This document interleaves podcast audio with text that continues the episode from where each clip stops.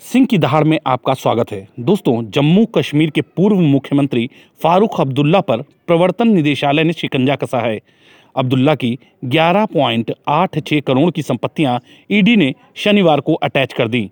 Jammu Kashmir cricket association से जुड़ी money laundering की जाँच के सिलसिले में केंद्रीय एजेंसी ने ये कार्रवाई की। जम्मू और श्रीनगर में अब्दुल्ला की संपत्तियाँ अटैच की गई हैं।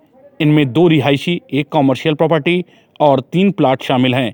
इनकी कुल वैल्यू 11.86 करोड़ दिखाई गई है, लेकिन मार्केट वैल्यू 60 से 70 करोड़ रुपए है। मनी लॉन्ड्रिंग केस में ईडी अब्दुल्ला से कई बार पूछताछ कर चुका है। आखिरी बार अक्टूबर में श्रीनगर में उनसे सवाल जवाब हुए थे। 2005 से 2011 के बीच जेकेसीए को भारतीय क्रिकेट कंट्रोल बोर्ड ने 109.78 करोड़ रुपए दिए थे।